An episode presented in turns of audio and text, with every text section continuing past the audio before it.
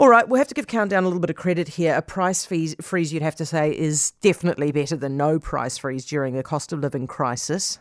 But I think by now we've all realised that this price freeze is not quite as great as it looks, right? Because a bunch of reasons, let's go through them. But first of all, it doesn't actually reduce the burden on shoppers very much, does it? So a price cut would mean that your grocery bill will come down, but a price freeze is just going to keep your grocery bill as high as it already is.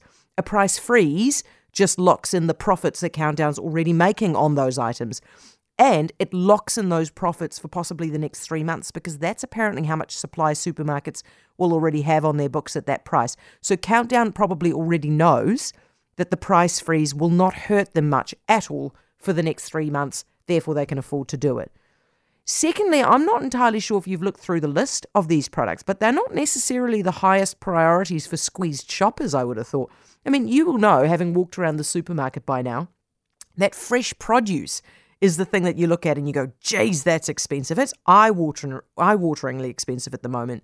But there are only three vegetables on the price freeze list. You've got the pumpkins, you've got the potatoes, and you've got the carrots. And by the way, carrots are a winter vegetable.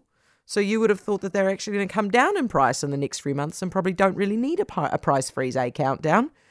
Anyway, how many different types of um, canned tomatoes do you think you need as well when you go shopping? Because I don't know about you, I counted, I stopped counting when I got to about five. I thought, okay, well, that's a lot of canned tomatoes. I'm not going to buy all of them. I only need one of them to be price frozen, not all of them.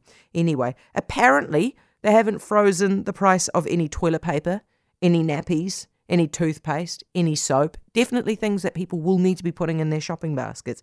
Now, I know this sounds incredibly ungrateful at the moment, and it's not intended to sound like that. It's simply to point out that yes, Countdown has done a good thing here, but no, it's not as great as it looks. And absolutely, it's mainly PR. I'm guessing that what they're doing is they're trying to quell shoppers' anger at the rising cost of food, which the government is blaming the supermarkets for. And they're probably also trying to get ahead of the government's announcement, which is expected later this month, on how the government plans to shake up the supermarket duopoly.